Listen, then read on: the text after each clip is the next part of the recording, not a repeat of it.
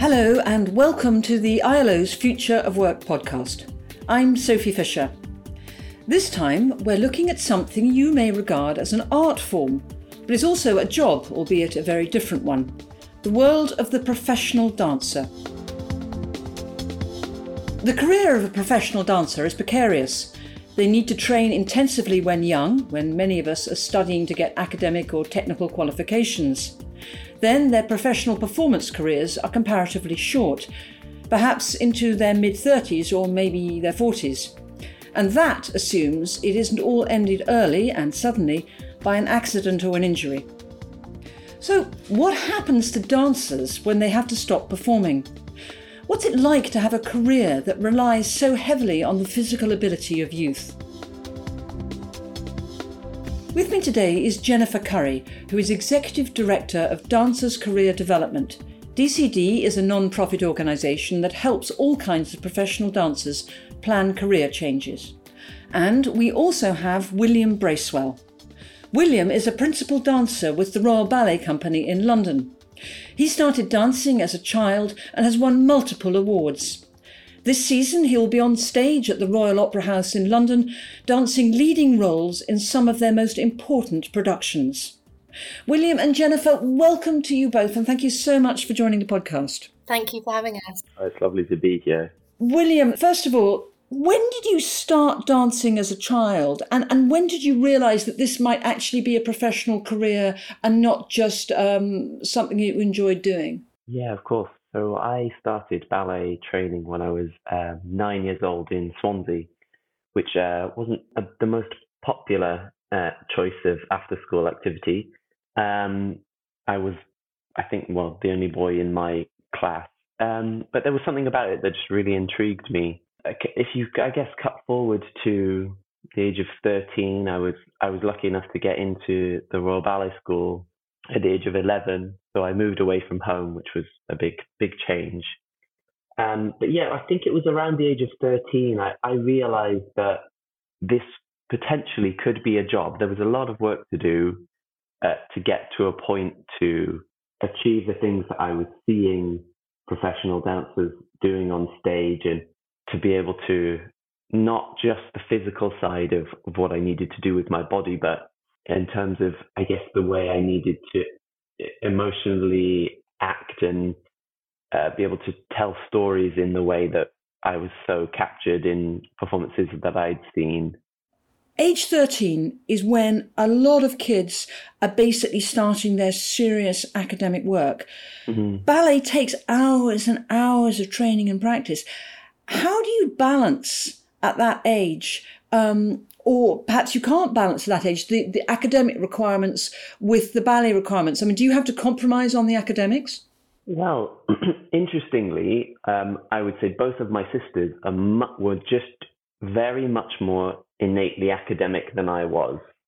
But because I went to the Royal Ballet School, which had much smaller class class sizes, we got, I think, more attention and more catering to us individually in our um, academic studies. So I kind of I ended up at the age of 16 with coming out with with better grades than my sisters had, even though they were even acknowledged by my mum, they were generally more academic than I was. And although you know I have I had the equivalent of a of a degree from my dance training, uh, that was something both my sisters went on to formally study in. So I mean I, I, I would say the school did a brilliant job at providing us with with both of these academic skills and incredible dance skills. I mean, that is to say, it was a really, really difficult and grueling schedule. I look back at it now and I, I don't think I could do it as an adult. tell, tell us about the day. Tell us about an average day. So, average day would be probably 7:30 up, 8.15, you'd already be in registration ready for your first set of classes until around um, 10.30. Then you'd have ballet class till lunch. Then you'd have another set of academic studies after lunch. Then you would have an afternoon of either, it would alternate either academics or dancing. And then you'd have more dancing in the evening till around 5.36, then it would be dinner, and then you'd have another hour of homework time in the evening. And that was Monday to Friday, and then there would be supplementary classes on a Saturday.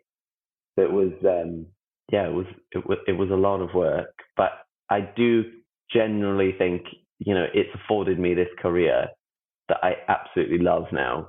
And, and let's let's t- spool forward a little bit, and um, and now you are um, uh, a very well established professional dancer uh, at the Royal Opera House at the uh, with the Royal Ballet Company. I hope this is not a, an inappropriate question, but how long do you expect to be able to keep that up? No, not at all. It's one of the things that I think DCD are, are brilliant at is in the most kind way possible. They help you realize that this career there is it will it will definitely end at some point.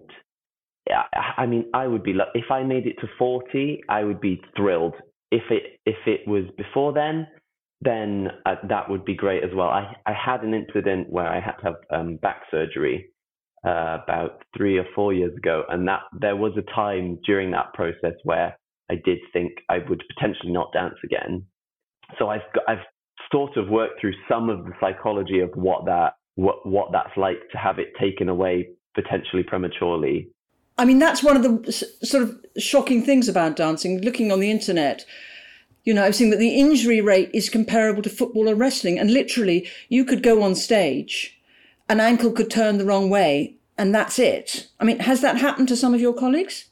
Um, yeah, unfortunately, I have known a handful of people that have had such serious injuries that um, they weren't able to make it back to dancing. But that it, it's rare that people don't make it back at all, but it does unfortunately happen. Jennifer, let, let me bring you in here. I mean, William basically had the best training available possibly, you know, at, White Lodge, the Royal Ballet Company's um, junior school. Um, and he got very good academic uh, training as well as ballet training. But you deal with dancers from all kinds of backgrounds. Is this common, or do do you find that some of them have had to compromise on other qualifications to get on in their dance profession? Mm, I think that's that's a really interesting point, and I think it it really depends.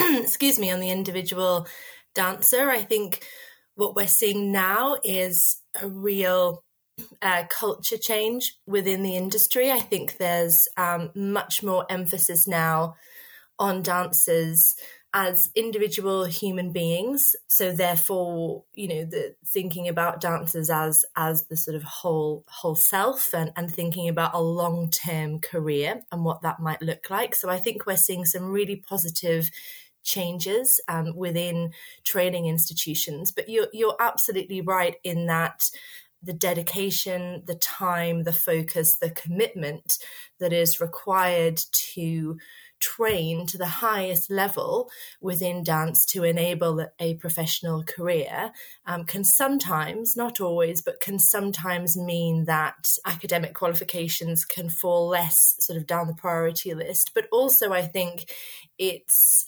it's around you know what what other things do do young dancers might have to to sacrifice to reach that professional level you know we know that dancers are in training often surrounded by other dancers. Um, and so what we do at DCD, particularly through our work with, with students, is to encourage the students to think about themselves, yes, as, as dancers, but also as individuals um, to consider, you know, themselves in the wider world and actually how considering yourself you know within the wider world can actually contribute to your to your performance career and William, does anybody ever talk to you, or did anybody ever talk to you or your colleagues about things like health and injury insurance, pensions, stuff like that?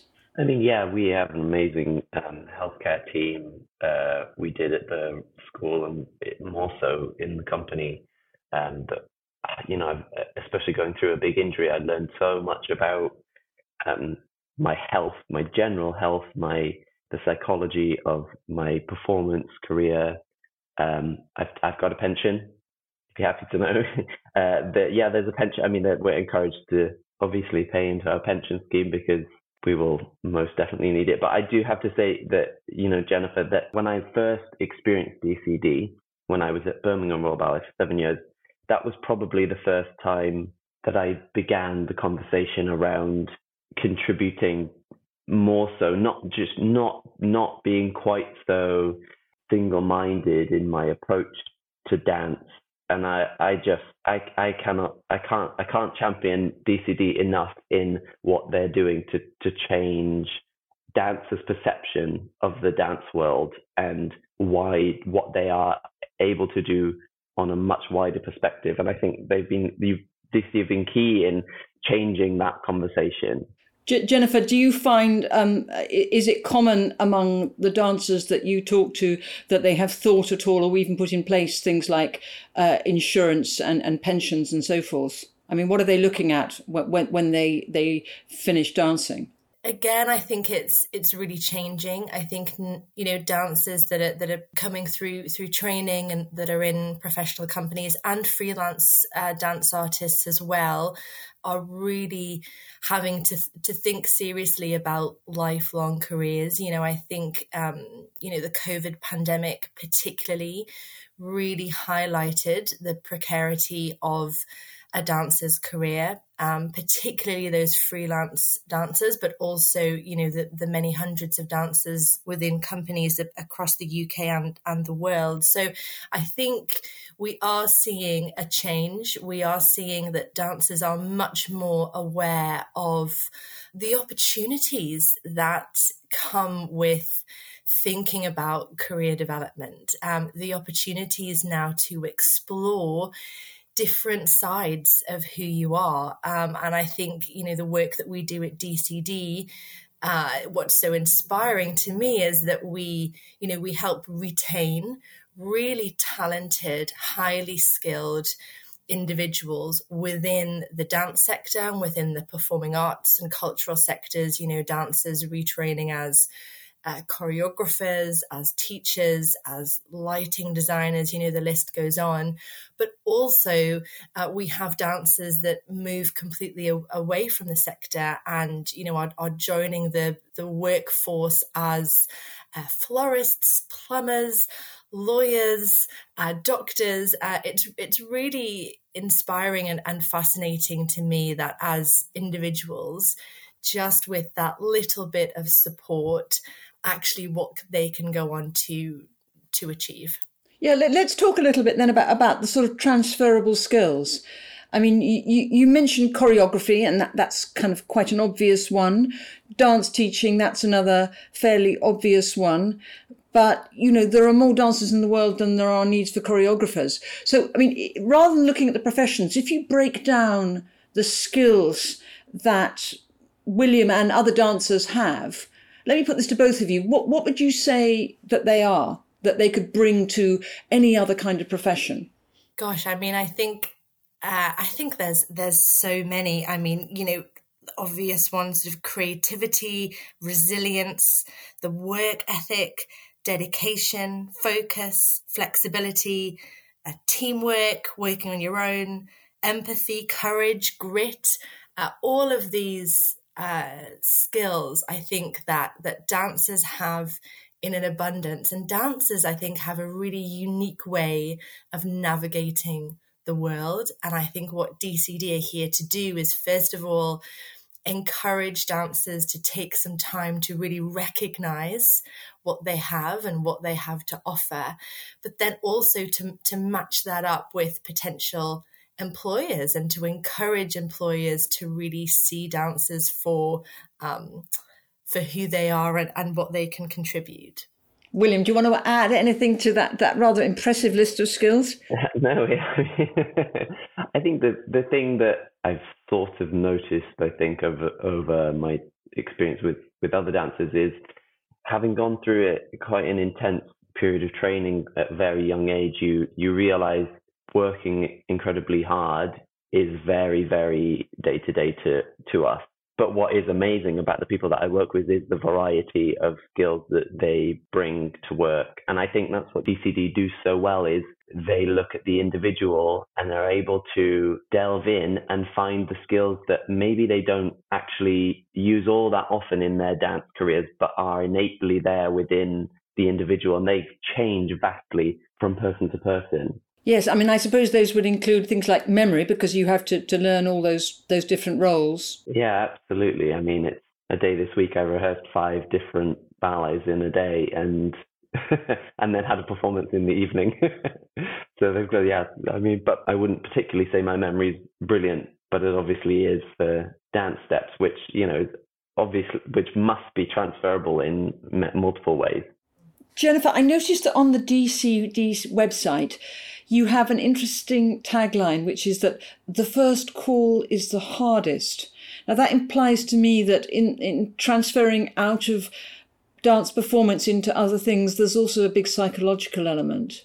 Absolutely. I think, you know, and William can of course speak speak better to this than I can, but I think from from our perspective, um, you know, we see dancers who um, have started thinking about you know this profession as william said earlier from a very early age and have had to have been very very single-minded in order to to reach the level that they are um, in terms of a professional career. So you know it can really be absolutely terrifying for a dancer to think about what they might do when they're not performing you know a, a dancer is absolutely who you are. And and what DCD is saying is that you know that won't change. You will always be a dancer but what what can you add to that? What else can you uh, can you offer and and contribute to to the world? So absolutely it can be a terrifying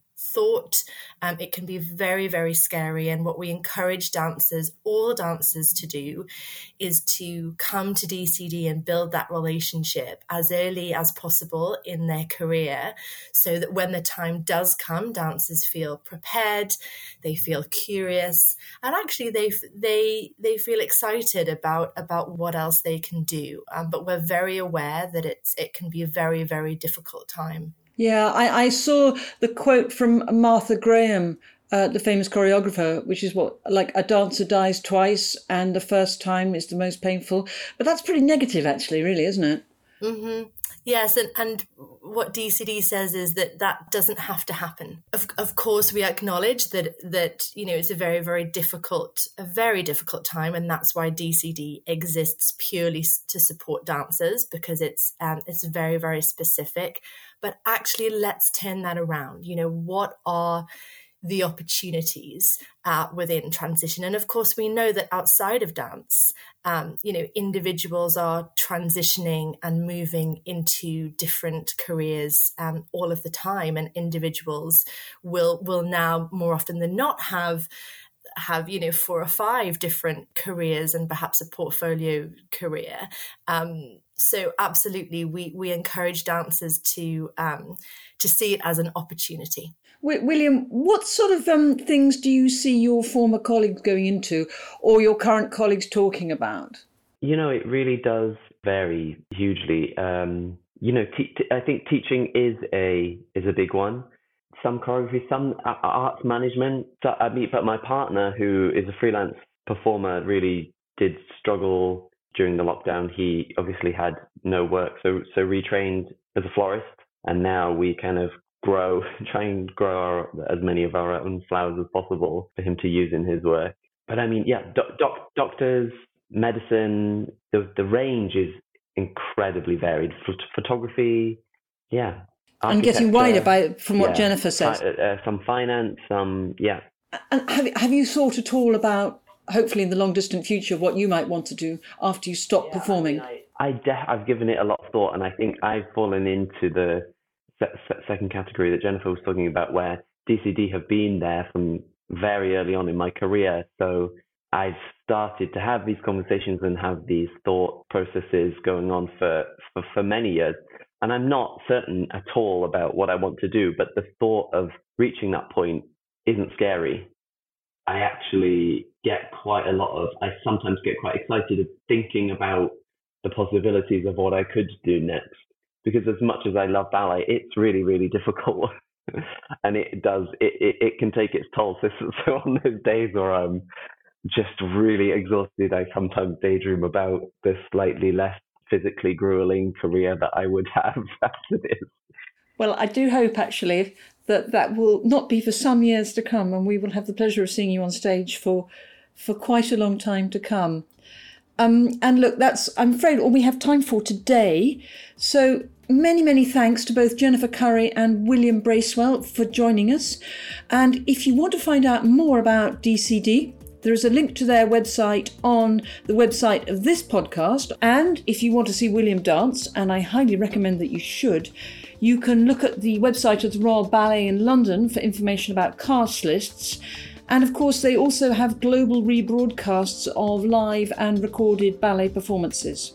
So for now, let me wish you all goodbye, and I hope you will join us again soon for another edition of the ILO Future of Work podcast. Goodbye.